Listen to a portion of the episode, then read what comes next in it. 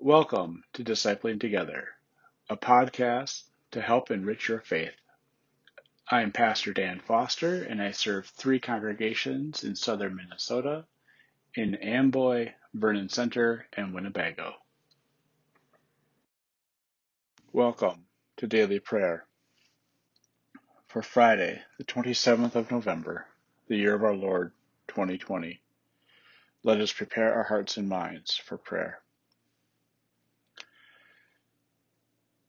Let the countryside and everything in it celebrate. Then all the trees of the forest too will shout out joyfully before the Lord, because God is coming. God is coming to establish justice on the earth. The grace of God has appeared, bringing salvation to all people.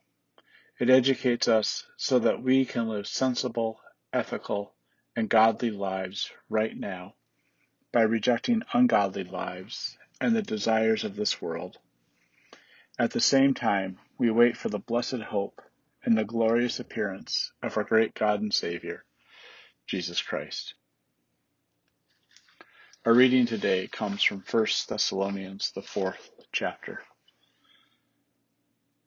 So then, brothers and sisters, we ask and encourage you in the Lord Jesus to keep living the way you already are, and to and even do better in how you live and please God, just as you learned from us. You know the instructions we gave you through the Lord Jesus. God's will is that you that your lives are dedicated to God.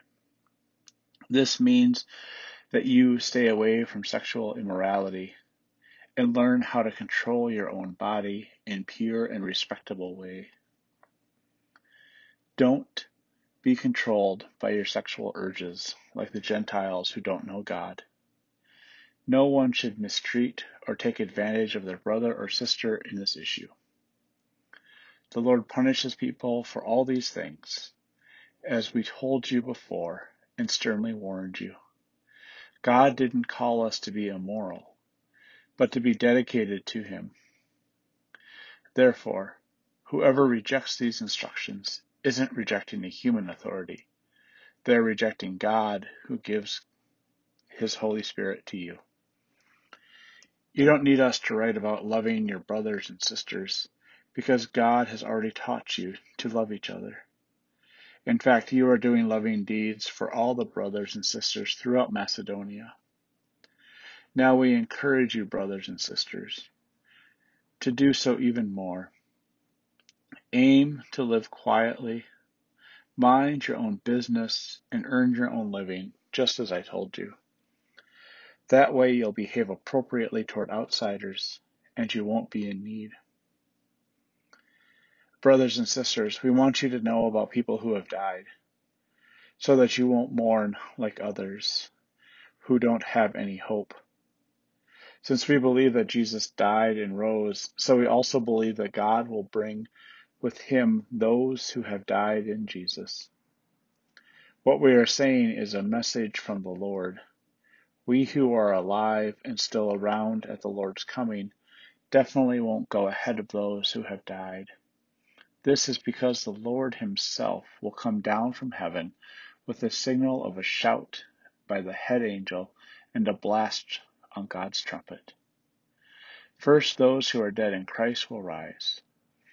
Then we who are living and still around will be taken up together with them in the clouds to meet with the Lord in the air. That way we will always be with the Lord. So encourage each other with these words. This is the word of God for the people of God. Thanks be to God. Let us pray. Gracious God, we come to you today with the hope of your life, of life in you, that we may um, continue to live our lives as you have taught us, continue to live as you would desire us to live, where we care for one another and don't mistreat one another, don't mistreat um, your siblings, our siblings, your beloved um, creatures in any way. Help us to live life that allows for us to grow in strength, in passion, and joy in your love for us.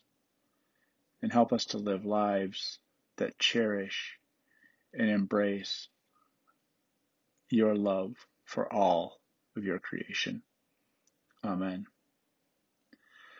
Let us now pray the prayer our Lord taught us. Our Father, who art in heaven, hallowed be thy name. Thy kingdom come, thy will be done, on earth as it is in heaven. Give us this day our daily bread, and forgive us our sin, as we forgive those who sin against us. And lead us not into temptation, but deliver us from evil. For thine is the kingdom, and the power, and the glory forever. Amen. Let us confess our faith using the Apostolic Creed. I believe in God the Father Almighty, creator of heaven and earth. I believe in Jesus Christ, God's only Son, our Lord, who was conceived by the Holy Spirit, born of the Virgin Mary, suffered under Pontius Pilate, was crucified, died, and was buried. He descended to the dead. On the third day he rose again. He ascended into heaven and is seated at the right hand of the Father, and will come again to judge the quick and the dead. I believe in the Holy Spirit, the Holy Catholic Church, the communion of saints, the forgiveness of sins, the resurrection of the body, and the life everlasting. Amen. Lord Jesus Christ, we await your certain coming. We know that your birth has freed us to be who you've called us to be. Help us walk with you so that we may know and share your love that surpasses all. Amen. Now, go in peace and tend to your daily tasks. Amen.